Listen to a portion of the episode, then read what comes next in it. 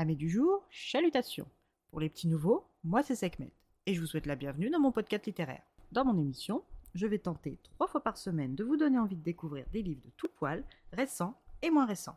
Alors, si ça vous tente, c'est par ici la suite. Aujourd'hui, je vais vous présenter le premier tome de la série John Chano, Le loup dans l'ombre de David Gemmell, paru aux éditions Brajlon. Dans ce roman fantasy post-apocalyptique, nous faisons la rencontre de John Chano, aussi appelé l'homme de Jérusalem ou encore le brigand tueur. Ce errant cherche la ville sainte de Jérusalem depuis la Sainte Armageddon. Il est croyant de l'ancienne religion.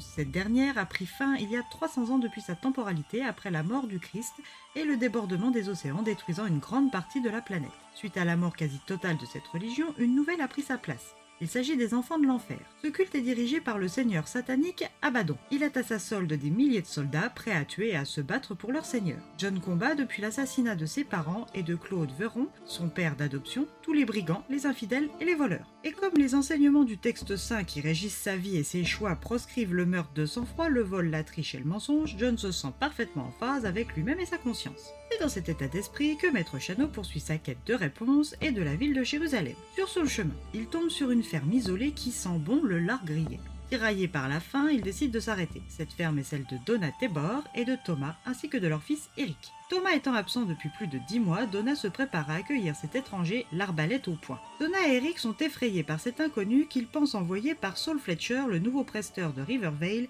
qui veut l'éther, la ferme et Donna pour lui tout seul. John se défend d'appartenir au conseil de la ville voisine. Elle finit donc par le croire et accepte de partager son repas avec lui. Donna a depuis l'enfance un don. Elle voit ce qui arrive à ses proches, peu importe où, ou bien la distance où il se trouve. Elle sait donc que son mari Thomas ne reviendra pas, car tout comme son père avant lui, il a été assassiné par Saul Fletcher. Quand Saul veut quelque chose, il l'obtient par la force. John décide de rester un peu avec cette veuve et son fils afin de les protéger. Le lendemain, la fête des moissons a lieu chez Donna, et c'est l'occasion pour elle de s'amuser un peu avec ses amis de la ville, comme Stéphane Janus et sa famille, ou encore Suzanne McGavin et les siens. Lors de cette petite partie de campagne, les hommes de Fletcher viennent interrompre la fête pour demander, avec une tendance à exiger, le déménagement de Donna et son fils. Celle-ci refuse encore une fois, mais malgré tout, Fletcher et ses hommes insistent. John est obligé de s'en mêler et d'aller à l'encontre de ce chef de village et de son conseil, dont certains convives de Donna faisaient partie. Après le départ des indésirables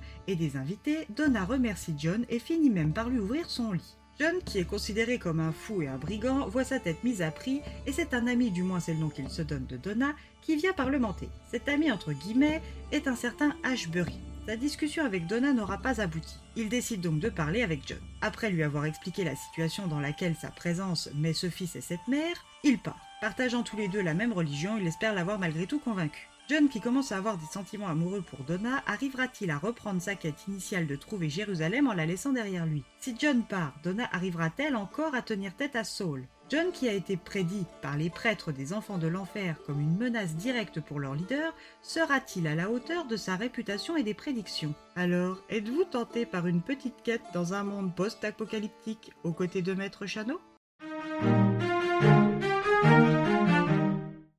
Comme souvent avec David Gemmell, c'est tout un monde nouveau qui s'offre au lecteur au fil des pages.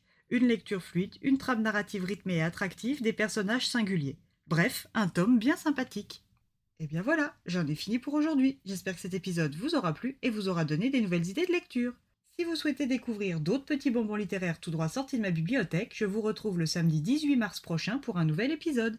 Et si d'ici là je vous manque de trop, n'hésitez pas à me rejoindre sur mon compte Instagram, les lectures de Sekhmet. Sur ce, chalut les amis et à la prochaine